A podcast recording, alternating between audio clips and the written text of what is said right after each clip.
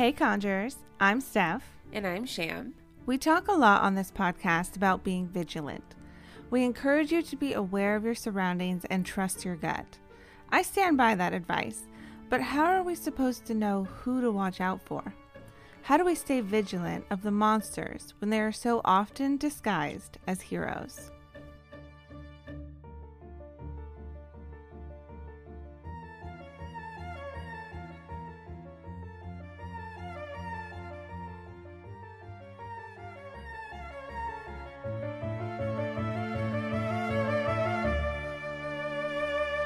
Sham, I want you to answer this question honestly. Really think about it for a minute.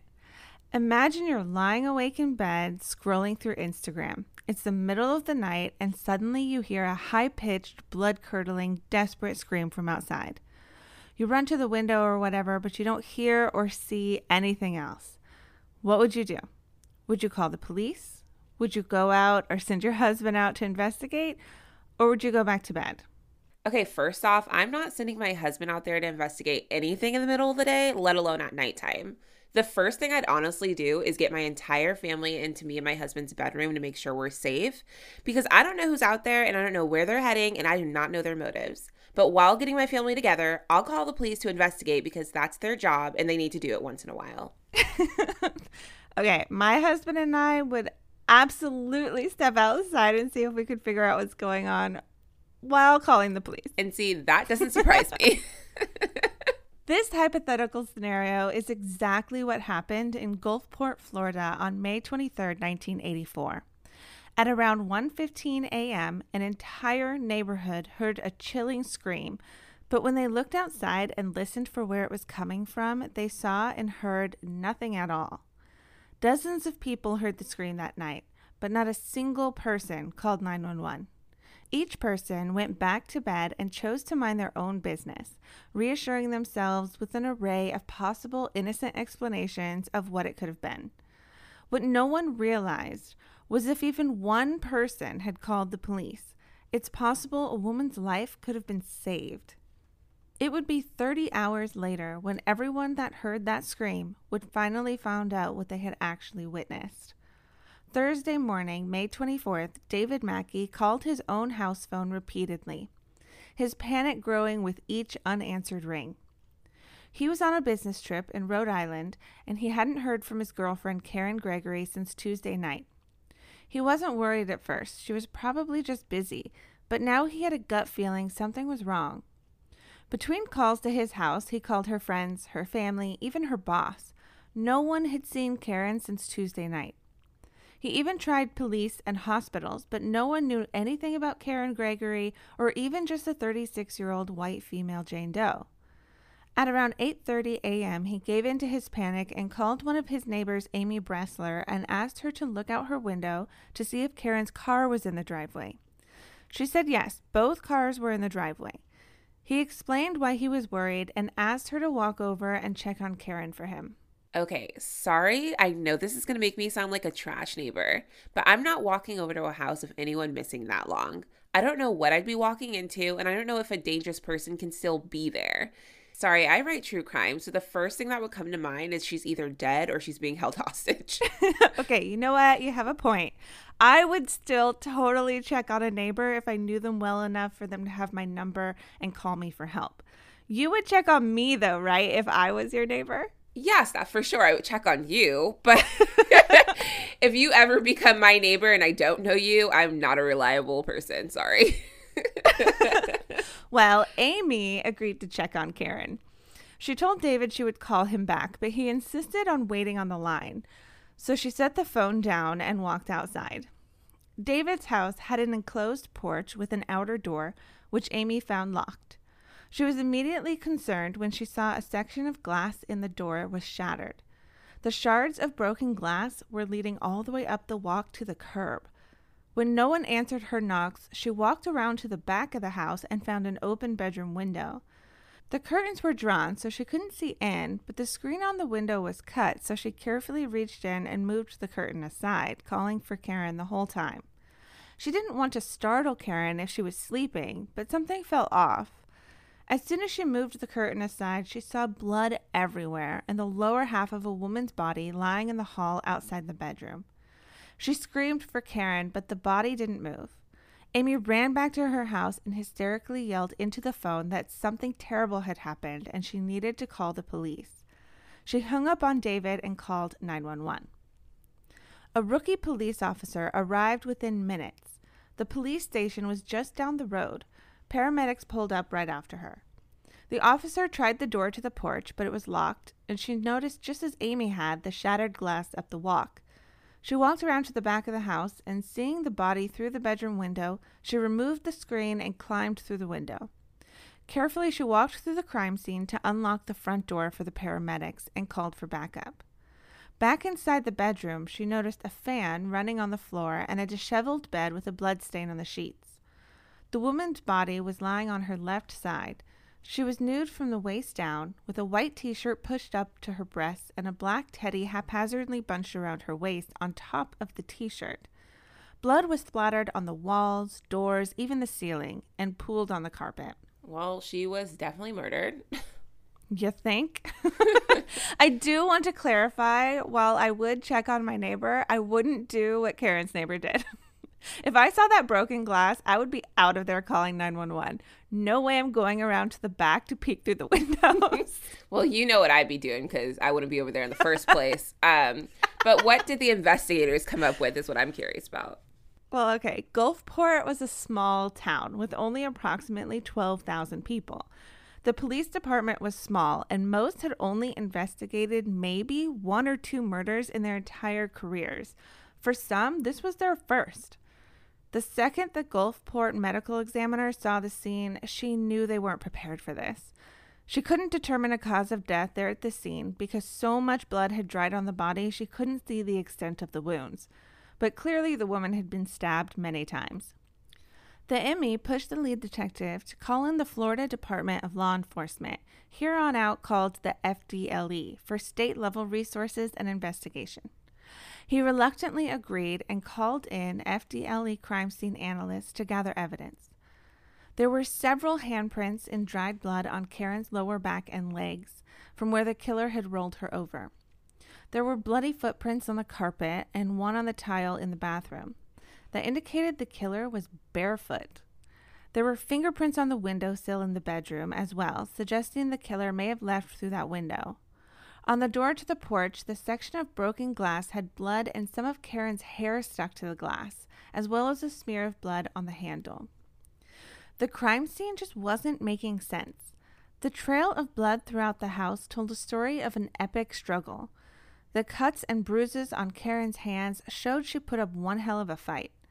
But nothing in the house was out of place. No furniture was knocked over, even though the lights had all been turned off when police arrived. There was no sign of forced entry, and the window they believed could have been the entry and exit point still had the screen on it, and the killer closed the curtains behind them when they left? A bloodstained Hawaiian shirt had been found on the bed in the back bedroom, and no one knew where it had come from. It was a woman's shirt and appeared to be handmade. It had no labels. It was found in a different bedroom than where Karen kept her clothes. It wasn't Karen's style, and no one had seen her wear it. Later, David told police the only things missing was a glass vase that he couldn't be sure hadn't been broken at another time, and a white piece of lingerie Karen had bought for herself for her 36th birthday. They also learned while interviewing neighbors that the door to the porch had been wide open on Wednesday. Multiple people had noticed it but it was closed and locked on Thursday when Amy found Karen and when police arrived. It looked like someone had returned to the crime scene sometime Wednesday night to straighten up and lock the doors. Once the crime scene analysts finished their once over, Karen's friend Anita, who was waiting outside, asked who would be cleaning the house. The analyst shrugged and replied, The owner of the house, I guess. David was trying to get on a flight at that very moment, and Anita didn't want him coming home to that. She and a friend went and got cleaning supplies, and with permission from the inexperienced detective, got to work cleaning. While they worked, groups of police officers not officially on the case walked through the house laughing and cruelly speculating about what might have happened while rifling through Karen's things. Anita and her friend did their best to clean up through the emotional trauma, but it barely made a dent before David arrived. He and Anita cried together while they walked through his house, seeing the evidence of what had been done to the love of his life for the first time. It had once felt like a home where he and Karen were going to build their life together, but now it just felt like a structure housing his stuff. He couldn't stay there. He packed a few things and moved in with his and Karen's friend Naverne and her boyfriend. Excuse me? They were laughing at a crime scene where a woman just died. And I may not be a crime scene expert, but don't they have professionals who come and clean up crime scenes? Them allowing friends to do it can't be legal. That's just insane to me. Actually, I looked into that. Law enforcement won't do anything to clean a crime scene. There are professional services you can hire through your homeowner's insurance, but that is completely on the owner of the house. If you can't afford the professionals, I guess you would have to clean it yourself. That is sick and twisted. Right? I know David and Karen's loved ones wanted answers, though. Absolutely. Police decided to start with putting together how Karen spent her last day alive, Tuesday, May 22nd. She went to work at her new job as a graphic designer, then after work stopped by her old apartment to pick up the last load of boxes to move into her boyfriend David's house. She took the boxes home, did a little cleaning, then at around 8 p.m. went over to her friend Naverne Covington's house for dinner. Karen was planning to take care of Naverne's cats and houseplants while she was out of town for the next week. Karen told her friend how excited she was for her new job and to move in with David. Things were finally going right in her life. She confessed she would miss her beachfront apartment and her roommate Anita, but she was excited to settle in a nice little town like Gulfport. The friends sat around drinking wine and chatting until about 11:45 p.m. when Karen said she needed to get home, shower, and go to bed. It doesn't sound like anything was really off that night, and she sounded like she knew she was going home to her safe space that she shared with the love of her life. She was just going about her day, no red flags at all. Right, but what's Karen's background? Well, Karen was born on March 29, 1948, near Albany, New York. The name she was given was Karen Marshall. She was the oldest with two brothers and one sister. They all looked up to her, and she loved being in charge and bossing them around. From an early age, Karen was very athletic. She loved bike riding, swimming, music, and movies. She studied art, and at the insistence of her parents, she went to a Catholic women's college, but she chose one in Chicago in an effort to find some freedom on her own. While at college, Karen joined the hippie movement and was photographed protesting the Vietnam War, which pissed off her parents. Karen turned her back on her conservative Catholic parents' values altogether when she eloped with a man named Steve Cruz. After a few years, they grew apart and divorced, but stayed friends. She moved back home to New York, but changed her last name to Gregory, her mother's maiden name. For a few years, she taught art to kids, then worked with mental patients, but she wanted a change. She decided to move to Florida to be near her little sister. She met like minded friends and loved spending her time on the beach. One night at a reggae concert, Karen met an incredibly handsome man named David Mackey. He was well educated, had a good job helping veterans get counseling, carried himself with confidence, and best of all, they shared the same taste in music. After dating for over a year, Karen decided to move in with David. She already spent more time at his place than she did at her beachfront apartment anyway. He owned a modest one story house with three bedrooms in a quiet neighborhood with almost no crime. Most of the neighbors were snowbirds, and their houses sat empty for half the year. David had lived there for several years and felt comfortable there. He had never had any trouble with anyone. She thought she would be safe there. We don't know if Karen went straight home after leaving Naverne's that night or if she stopped along the way, but the crime scene suggests she was in bed by 1 a.m. when the attack started. Since there was no forced entry, police wondered if she had picked someone up or let someone in. But Karen's sister insisted she wouldn't have done that. Karen was as vigilant as they come. She would always lecture her sister about leaving her doors unlocked. She didn't even open the door before she knew who it was and what they wanted. Karen was almost paranoid about it and had confided in her sister that she was nervous about staying at David's house alone while he was out of town. Well, she's my type of girl because I won't answer the door unless I check the door cam first. I don't like unannounced visitors and I would never invite a stranger into my home. If a family member says someone is not like that, then you believe them because they know them best. Uh, absolutely. I make sure my giant dogs are standing visible next to me if I answer the door to someone I don't know. she sounds like she knew what she was doing. Yeah, see, my cats don't do that for me, but I get it. What went down during the rest of the investigation? So, the autopsy and the crime scene evidence paint a gruesome picture of what happened that night. Semen was found in her body, suggesting she had been raped during the attack. The trail of blood throughout the house shows Karen fought for her life and at one point broke away from her attacker and made it all the way to the front porch. As she tried to turn the handle to escape, her attacker slammed her head against the door with such force glass flew all the way to the street. The intruder then dragged her back into the house and into the hallway where they stabbed Karen at least 30 times in the neck. Most likely, Karen was on the porch trying to escape when she let out the scream that all her neighbors ignored. Police interviewed neighbors within a two block radius. They were shocked to learn just how many people had heard Karen scream while she was being murdered, but no one had called police. One man, Arthur, was up reading that night when he heard the short, high pitched scream. He listened for 15 minutes at the window but heard nothing else, so he went to bed. A neighbor named Martha heard the scream and the sound of a slamming door, but assumed it was just a couple having an argument. Glinda Harness lived across the street from David's house, and she was woken up by the scream. She looked out her window and saw an older man standing in his doorway looking around. Glinda looked for her boyfriend George, who had been working late in the garage, but the garage light was off and he wasn't home. She sat in the kitchen terrified, waiting for him to get home for what felt like forever, but she estimated it was more like 30 minutes. At one point, she even thought she saw a silhouette of a man in her backyard. Finally, her boyfriend came in and she ran to hug him. They talked about the scream, and George said he had looked around outside but didn't see anything. Then they went to bed.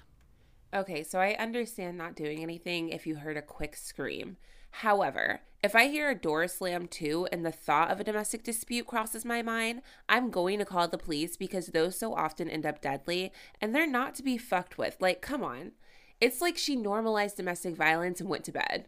Call the police every single time, even if you have to do it anonymously. Right? I don't understand how that is a reason not to call police. Yeah. He was looking around for a long time, though, if he was out there for 30 minutes, so he had to have seen more. Detectives were eager to talk to Glinda's boyfriend, 22 year old George Lewis, too, but he was at work. He was a firefighter, an EMT, and the unofficial captain of the neighborhood watch. They knew him very well. He was their friend. If anyone saw something suspicious, it would be George. They called him and asked him to come make a statement. The firehouse was next door to the police station, so he came right over. He was happy to help, and he walked them through the whole story. He said he was out in his garage working on his motorcycle when he heard a faint scream. He turned off his radio and the light in the garage to allow his eyes to adjust to the darkness. He walked out to his driveway and looked around. He said he didn't see or hear anything else, so he went to bed. Later, one of the investigators, Larry Tosi, whose girlfriend worked with Glinda, was hanging out with George and they started talking about the case. George remembered he had seen something that night. He just hadn't thought that much of it at first. He said he saw a guy on a bike right down the street shortly after the scream. He said it might have been one of the two middle aged white guys he saw riding bikes in the area earlier that day. He told Larry he hadn't seen anything else that night, but he did see some suspicious activity in the area earlier that might help the investigation. He told him about two black men who had been at David's property that morning doing yard work. He said one of the men regularly cut David's grass, and about a month ago, that man had a seizure while mowing, and paramedics had been called.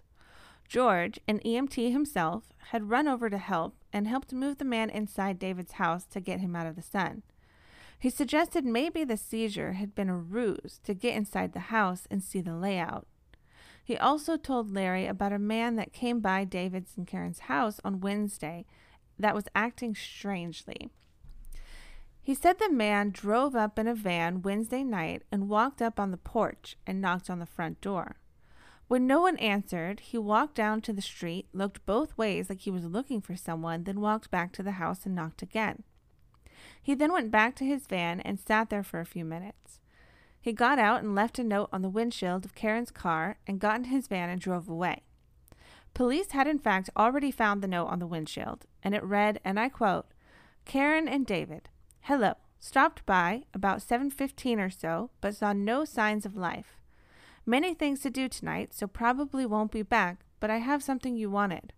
Will be home not too late. It was signed Peter, and he had left his phone number. George also implied Larry should be looking into David as well, telling him David often did some kind of martial arts and that the guy just made him uneasy. Okay, so I won't lie. The no signs of life thing was super weird to say in general, but why would he leave all of that evidence if he was the killer? It doesn't make sense to me. I mean, yes, look into him, but he just sounds like a weird person. and as far as the martial arts making someone feel uneasy, what the hell does that have to do with the way she was murdered? It's just martial arts. He wasn't training to be an assassin. Police looked into Peter extensively, and he was definitely a weird guy, but he had an alibi, and police were able to clear him. As for David and his martial arts, dude, he would like to practice Tai Chi for exercise and meditation, which is more like controlled dance than a fighting style. that neighbor just didn't like David, if you ask me. Yeah. So, did anyone else have any real insight as to why this happened? While interviewing neighbors, detectives also learned about a prowler that had been seen recently in the neighborhood. Apparently, the neighborhood had a history of peeping incidents. They had been going on for some time prior to the murder. A young couple that lived next door to David had seen a man looking through one of their windows. So had an older woman about a block over. In the days following the murder, there had been a flurry of prowling calls from a house just around the corner from David's house. Two black women lived there alone. One was 32 years old and the other was 19. I couldn't find their names, but other than David, these two women were the only other people of color in the area. At 3 a.m. on Thursday, May 24th, only a few hours before Karen's body was discovered, the 32 year old woman called police when someone tried to break into her house by prying open a back window. Five days later, at 4 a.m., the 19 year old woke up to a strange noise outside and saw the shadow of a man crouching near her window. She couldn't make out what he looked like, but watched him move around to the back of the house where the other bedrooms were located, then he disappeared. Two days later, just after 2 a.m., the 19 year old heard another noise outside her window. She woke up her roommate, who looked out the window and saw a man running from their yard. They couldn't tell police anything about what the man looked like, other than he was white. Police searched the yard and ramped up patrols of the neighborhood and instructed people to leave their outside lights on all night. Larry began to wonder if Karen's murder could have been racially motivated. She was a white woman dating a black man in a conservative, primarily white neighborhood where interracial relationships were considered scandalous. Then, immediately after Karen's murder, the only two other black women in the neighborhood were targeted. It was starting to look like the killer was possibly trying to rid his neighborhood of what the killer considered undesirables.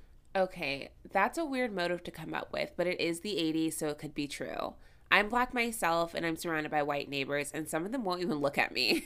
I guess it's definitely a theory to investigate. I looked it up, and the entire town of Gulfport is like 89% white and heavily Southern conservative, if you know what I mean. The detective probably suspected that based on experience of racial discrimination in the area in the past. Yeah, it sounds like the neighborhood is being targeted, therefore, the suspect has to be one of them. Police had no shortage of suspects.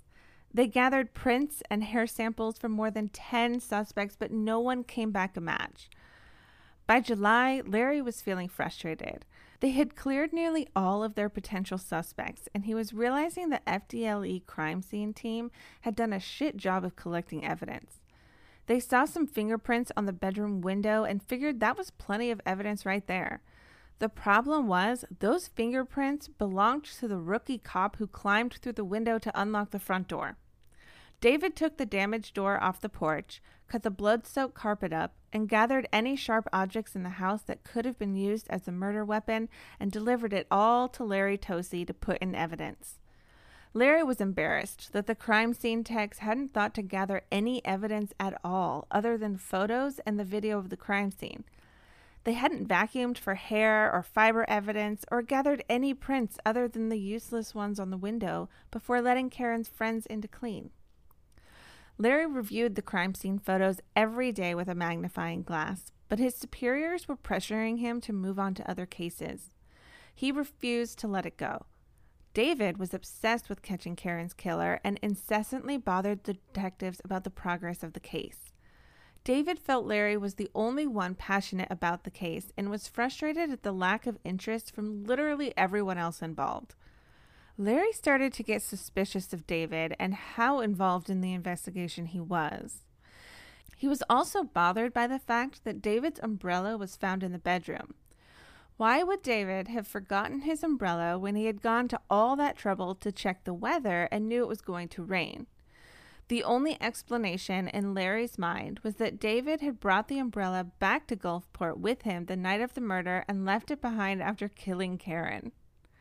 Larry flew up to Rhode Island to interview the hotel staff and colleagues David had been with on the night of the murder. The person David had dinner with Tuesday night left him about 8:45 p.m. The next person to spend time with David saw him at 8:30 the next morning. When Larry checked the flight logs, there was a flight that would have allowed David to fly home late that night and arrive back in Rhode Island early the next morning. It would have been very difficult, but it was possible. Larry saw David as extremely organized, detail oriented, and methodical. He believed David was smart enough to have planned out the murder and a nearly unbeatable alibi. It also would explain why no other fingerprints were found at the scene. Finally, Larry confronted David, accusing him of the murder. David told Larry he couldn't believe he would think such a thing. He asked David to take a lie detector test. David agreed. David passed with flying colors. He had nothing to hide. With no other leads, Larry didn't know what to do next.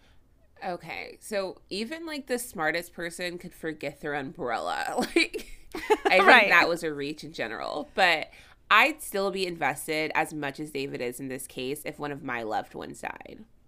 Absolutely, especially when the investigators don't seem to know what they're doing. We aren't going to sit around and hope you figure it out. Exactly. If we relied on the police to do their job, so much would never get done, and most of our cases prove that. Shan will tell us where this case led next after a short break. Some of Karen's friends hired a psychic to come to a seance for them at Naverne's house. They sat in a circle and held hands. The psychic told them to close their eyes and think about Karen. The psychic spoke of feeling Karen's presence in the room. Suddenly, Naverne felt a tingle on her neck, and David saw a vision of Karen petting a cat that she once owned. The psychic asked Karen to tell them anything she could about her murder. David said he saw a vision of an old rusty wrench turning a bolt on an engine. He then invited a different psychic to the house to do a reading as well. He asked Larry Tosi to be there, and reluctantly he agreed. She did a walkthrough and stood where Karen's body was found. The psychic told them the person they were looking for had been stalking Karen for some time. That night, when she was alone, he stood outside and watched her through the windows, following her from room to room.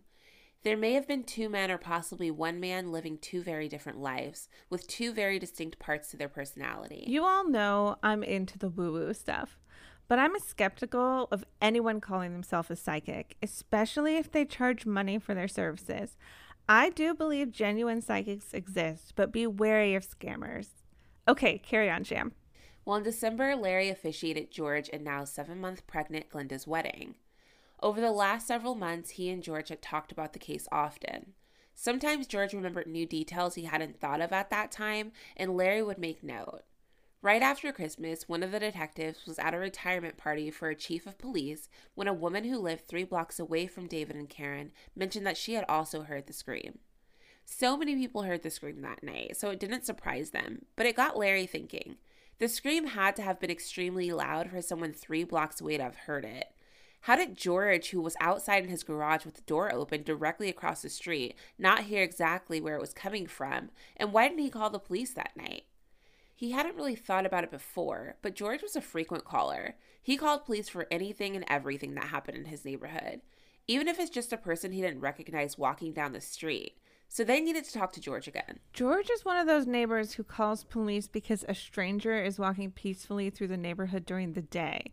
but he didn't call when a woman screamed right across the street. Yeah, that isn't adding up. Right. So you just decided not to be the Karen of the neighborhood that night? Weird. The lead detective just officiated the guy's wedding, though.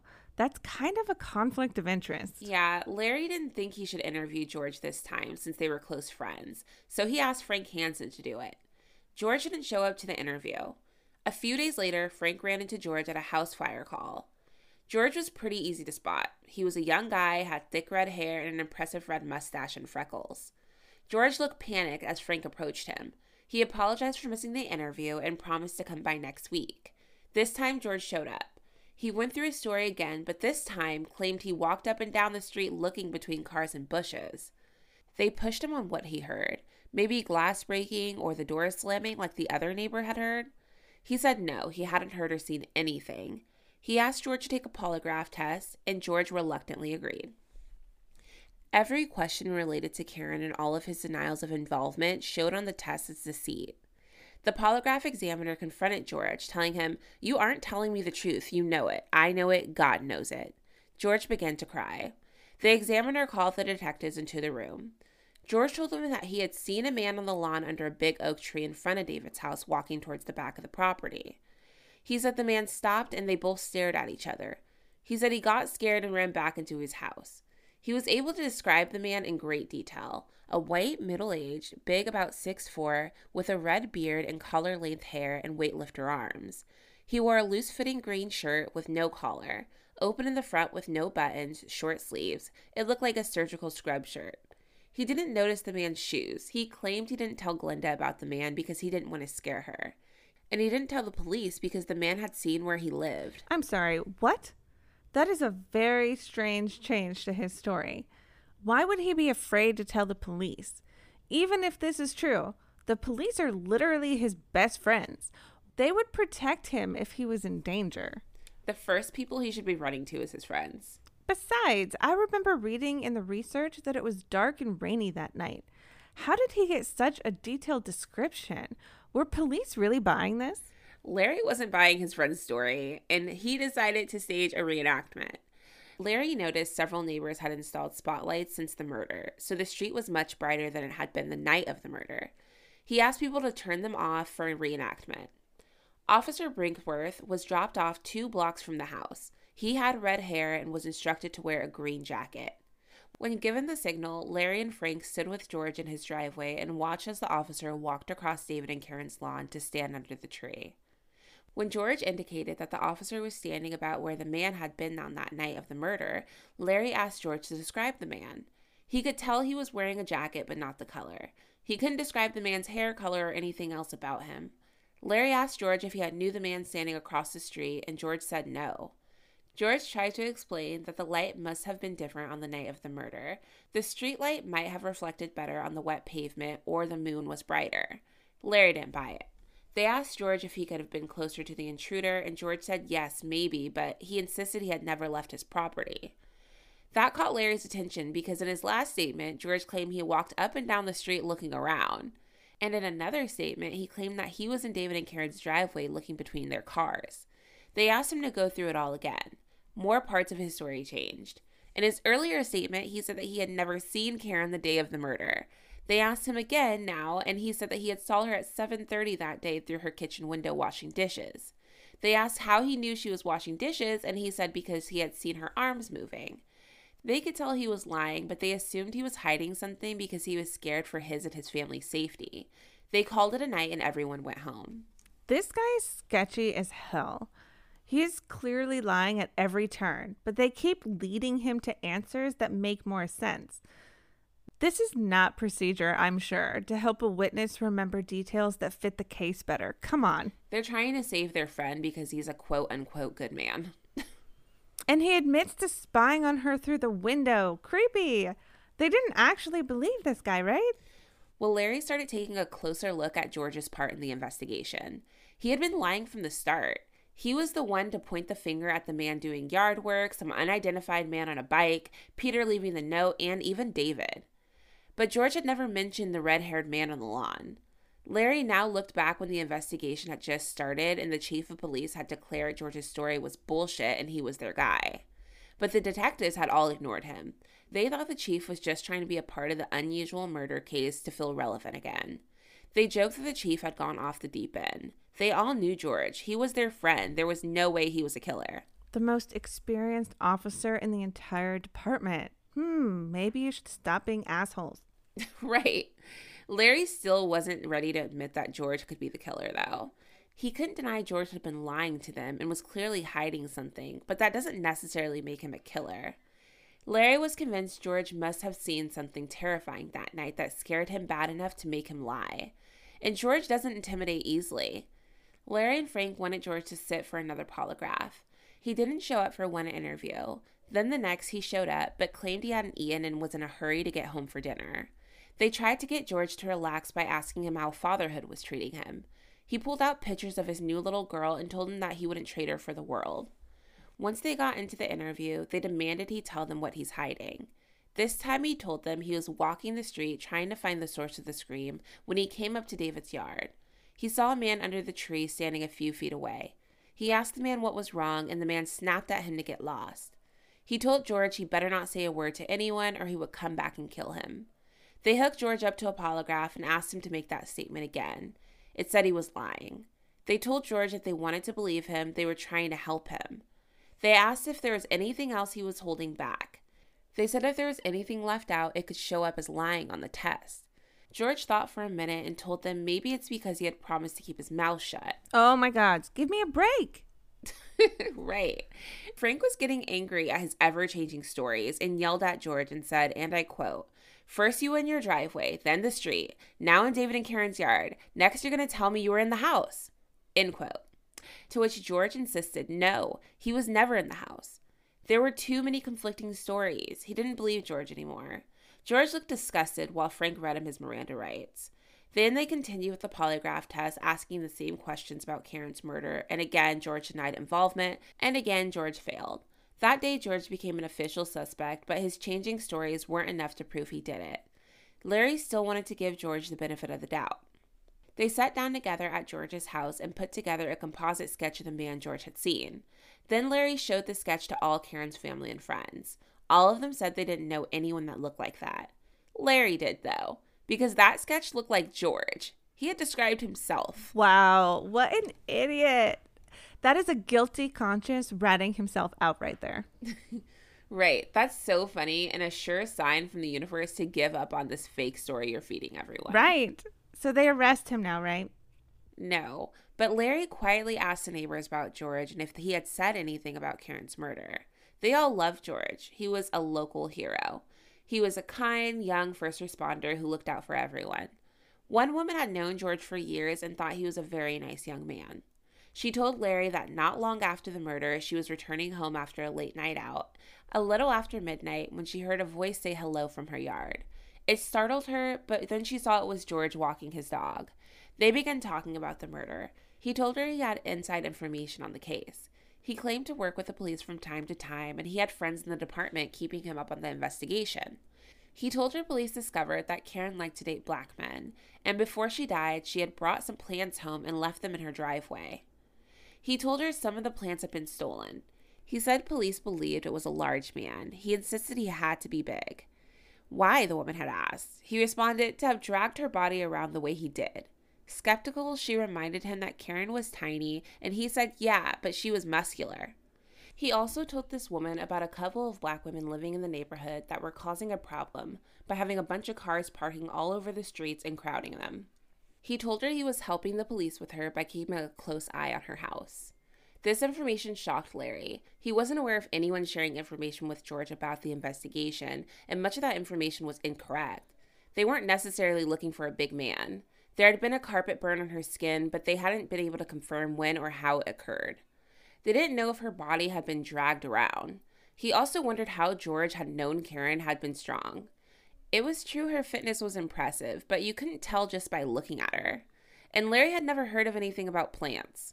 Larry couldn't prove George was the man lurking outside of the other women's houses at night, but it was all starting to come together. Inserting himself into the investigation, knows too much about the crime scene, and is clearly the prowler peeping Tom in the area. All the signs are there, and I'm glad Larry isn't giving up. Yeah, but they really had to be slapped in the face with it before they were willing to consider their friend a suspect. That's true. They collected prints and hair samples from George and sent them to the FDLE for analysis against what little evidence was collected. They weren't able to definitively connect them to the crime scene. Larry tried to figure out what the motive could have possibly been for his friend to have snapped and actually killed someone. After talking with George's firefighter buddies, they learned that he was a bit of a hothead if he didn't get his way. Larry had seen it himself. If an engine wasn't cooperating, George would get mad and throw his tools. But this isn't the same as rape and murder. It had been a difficult time in George's life. He was fighting a lot with Glinda back then, and the house they lived in is owned by George's parents, and up until a few days before the murder, his sister and his friend Mike lived there too. Rumor had it things were tense. Mike moved out days before Karen was murdered. Then, right around the same time, Glinda unexpectedly found out she was pregnant. While George did agree to marry her, he had never intended to get married again after his short lived first wife. Was the unexpected pregnancy, the pressure to marry Glinda, and the disagreements with his roommates enough to push him over the edge? That summer, a few weeks after Karen's murder, Glinda moved out for a few months, and 22 year old George started sleeping with a 16 year old girl named Tanya. He even invited one of his firefighter buddies to the motel for a sex party with her. By fall, George and Glinda were back together and set a wedding date. When talking with Tanya, she told Larry about a gift George had given her while they were together. A white teddy, just like the lingerie David said was missing that Karen had bought for herself for her birthday. Another friend of George's told Larry about a day in 1984 when he and George were standing outside of his garage hanging out when they saw a woman across the street at David's house walking around in a bikini. George had said, Would you look at that? They had joked about how attractive she was. He couldn't guarantee it was Karen, but said that she was a slender white woman with dark hair just like Karen. He remembered that she may have been moving boxes into the house. George's friend told Larry he wouldn't be surprised if George had hit on Karen. He claimed if George thought he could get some ass, he would have given it a try. I hate everything about this guy. As for his motive, people have killed for less. His girlfriend just told him she was unexpectedly pregnant and he was being pressured into marrying her, and Karen had likely rejected his advances at some point. He thought he was hot shit, but his world was closing in on him and he couldn't handle it. And on top of that, he's clearly a racist, so he probably felt like he was owed a smile in a conversation from a black man's white wife at the time. Like, how could you like him but not me type of thing? Ugh. Now, people did look outside when they heard the scream. Would it have been possible for him to sneak home without being seen? Well, looking at the case from this new perspective, they realized that there were bushes at the back of Karen's house that would have allowed him to sneak out her window, sneak around the block, circling east, and then to the south to avoid the streetlight on the corner. His garage was separated from his house, and it would have been very convenient for changing out of bloody clothes. The detective also knew from experience he kept old shirts and shorts in the garage to use as makeshift rags. It wouldn't have been hard for him to dump the clothes in the trash can just outside of the garage after changing. He would still have needed to wash off, though. That's when Larry remembered that Glinda had been scared that night because she thought she saw a silhouette of a man in the backyard. He remembered that George often washed up at the hose in the back after working in the garage. When he asked Glinda about it, though, she changed her story and claimed that she never saw anyone in the yard that night. In her original statement, she had enthusiastically described the silhouette and insisted that she had been waiting for what felt like hours for George, but was probably more like 30 minutes. Now she said he came in only after 10 minutes. She seemed to be changing her story to cover for him. In the summer of 1984, the detectives tracked down George's ex wife, Denise. They met when she was 19 and he was 18 while she was in Florida for a two week vacation. When she went home, they started up a long distance relationship. A few months later, he drove up to visit her and proposed. Their marriage lasted less than a year, and she had barely moved out when Glinda moved in. They asked her about George's personality, and she told them an earful. She said George had been obsessed with other women. He would see a beautiful woman and say, Would you look at that? He would get so excited he would have to tell her about it. She said he repeatedly lied to her during their short relationship, but the biggest rift in the relationship was that he spent all the hours of the night out in that damn garage. The final straw was the night he tried to strangle her. She was complaining about how much time he spent in the garage, and he kept yelling at her to shut up. She yelled right back at him, and he backed her into a corner. He put his hands around her throat and squeezed. She had never seen him like this before. He looked like a different person. She continued to taunt him. Go ahead and kill me, she said. You'll be behind bars for the rest of your life. He let her go and she moved away from him. She didn't call the police because they were his friends. What were they going to do? She went home to visit her family, and when she returned, George was acting agitated. She demanded to know what had happened while she was gone. He confessed to having an affair with Glinda, so she packed her things and moved out. They learned from Denise and George's other friends that he didn't like black people. He made racist comments about black firefighters on his team. Denise told them that he would make a special note of any people of color in the neighborhood and report them to the police. Larry had never personally heard George express racist ideas, but it brought him back to his original theory about the motive being triggered by an interracial relationship. Larry and Frank were ashamed it had taken this long to see George as a suspect. They had been too close to him, it blinded them to George as a suspect. Now thinking back, Larry remembered a company luau that his wife and Glinda had attended when they worked together. He realized the bloody shirt found on Karen's bed looked just like the one that Glinda had worn to that party. It was possible she had given it to George to use as a rag in the garage. It all made sense now, but he had no proof. Jesus. They are such good friends, but they don't seem to actually know anything about him or his ideology. Or maybe they just overlooked his obvious racism because they're white and it didn't matter to them. White people, I'm talking to you. We need to do better. it's not hurting them in any way, so why make a fuss about it? They're benefiting from his racism at the end of the day. Mm. If they don't have any proof and the crime scene analyst didn't collect the evidence, how are they going to prove it was George? David and Larry were both convinced the picture of the bloody footprint in the bathroom was the key to proving this case. Larry contacted FDLE and asked them to enlarge it and compare it to the prints taken from the suspects. They refused, saying it would never work. He sent it to the Tampa Crime Lab and asked them to try, but they also refused, saying it was just a smudge and a waste of their time. He refused to give up. He sent the photo and prints collected from George and sent it all to the FBI crime lab in Washington, D.C. He pulled every string he could to get them to run it for him. The FBI analyst called and confirmed the prints belonged to George Lewis. He had found 31 points of comparison and they had their proof. Frank and Larry waited until George was at work at the fire station next door. They waited in the conference room and asked one of the other officers to go get George. He greeted them when he walked in, but when they asked if he could talk about the case, he told them he was busy. Gently, they told him it couldn't wait. They set up a tape recorder and read him his rights and asked him to sign a paper waiving his rights to an attorney.